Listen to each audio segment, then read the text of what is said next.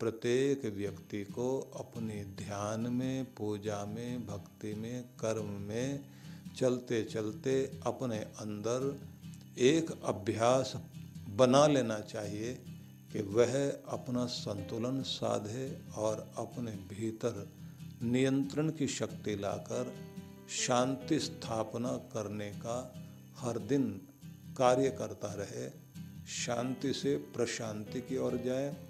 और प्रशांति, भगवत शांति को दिलाने वाली बन जाए। तो जैसे नींद के कारण शांति मिलती है, भोजन कर लेने के बाद शांति मिलती है, किसी भी कार्य को पूरा करने के बाद आपको शांति और तृप्ति मिलती है, वह एक सांसारिक शांति है। और जब तक आप शांत नहीं होते, कोई भी काम करके जब आप शांत होते हैं तो वहीं से फिर आपके चेहरे पर मुस्कुराहट आती है, तृप्ति आती है। संतुष्टि आती है कि चलो ये काम पूरा हुआ। मैं यहाँ तक पहुँच गया।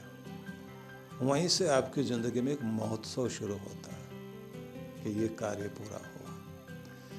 तो शांति को आपने देखा होगा कि कोई भी कार्य करने के बाद फिर हम लोग जो है, ओम शांति शांति बोलते हैं। सत्संग हुआ तो शांति, प्रार्थना कर ली तो उसके बाद ओम शांति शांति ओम शांति पहले बोलने के लिए नहीं है।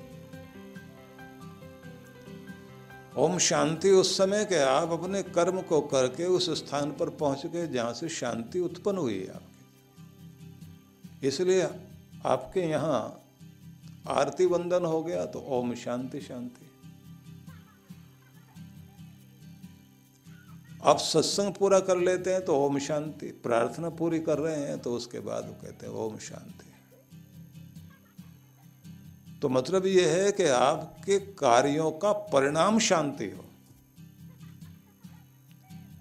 जब आप रात्रि में सोते हैं, तब भी आपको ओम शांति शांति कहना है, क्योंकि उस समय शांत होने का समय आ गया, विश्राम का समय आ गया। भोजन करने से पहले आप समस्त कार्यों से निवृत्त होकर आते हैं तो अपने मन को शांत करके प्रसन्न अवस्था में भोजन का कार्य पूरा किया तो भी आपको भोजन पूरा होते ओम शांति कह लेना चाहिए। किसी कार्य की समाप्ति आपको शांति तक लेकर जाए, ये बड़ा महत्वपूर्ण है। और जीवन भी पूर्ण हो जाए तो लोग कहते हैं वो शांत हो गया मतलब शांति को प्राप्त हो गया। झगड़े हो जाते हैं बड़े बड़े तो झगड़े हो जाते हैं तो आखिर में समझौते होते हैं। समझौते के बाद में फिर शांति वाली स्थिति आती है। फिर किसी देश को देखा जाता है कि उसका प्रगति का काल चल रहा है तो इतिहास में भी बात चलती है कि उनके शांति काल में ये ये विकास कार्य हुए। युद्ध स्तर पर जब कुछ कार्य किए जाते हैं जल्दी जल्दी सड़कें बना ली आपने जल्दी जल्दी और चीज़ें संभाल ली लेकिन वो आपने, अपनी जो जमा पूंजी थी उसको लगाया और दुख से बचने के लिए एक बहुत बड़ी कीमत आपने चुकाई, लेकिन आपका विकास शांति के समय ही होता है। तो इसलिए सबसे पहली चीज़ यही है कि शांति में सोना और आनंद में जागना, ये दो ही महत्वपूर्ण बिंदु हैं कि आपको शांति में सोना आ जाए। और आनंद में जागना आ जाए, क्योंकि शांति से ही आनंद की प्राप्ति होगी। जितनी गहरी शांति, और ये ध्यान रख लेना कि नींद आपको शांति तो देती है। बड़ी तृप्ति मिलती है, बड़ी शांति मिलती है, जब गहरी नींद आती है, आपको एकदम नई ताजगी मिल जाती है, शांति आपको तरोताजा कर देती है। अशांत अवस्था में आपने नींद लेने की कोशिश की तो नींद नहीं आएगी, और ताजगी भी नहीं आएगी। शांति ही आपको ताजगी देती है।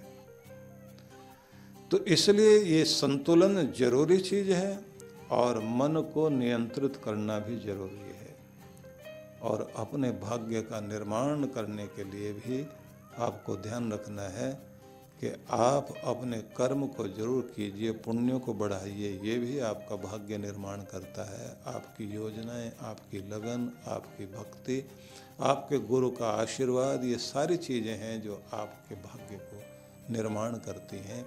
लेकिन भाग्य सौभाग्य तभी बनता है जब भाग्य के साथ सुख सुविधा होने के साथ साथ शांति भी रहे। अशांत अवस्था में भाग्य अनुकूलता भी मिल रही हो तो सौभाग्य नहीं बन पाएगा। तो इसलिए जो यहाँ कहा गया, वो बहुत ही विचारणीय शब्द है कि इस प्रकार मन को सदा संतुलित रखते हुए योगी जिसने अपने मन को संयत कर लिया है, उसे निर्वाण परक शांति प्राप्त होती है, जो भगवान में विराजमान है।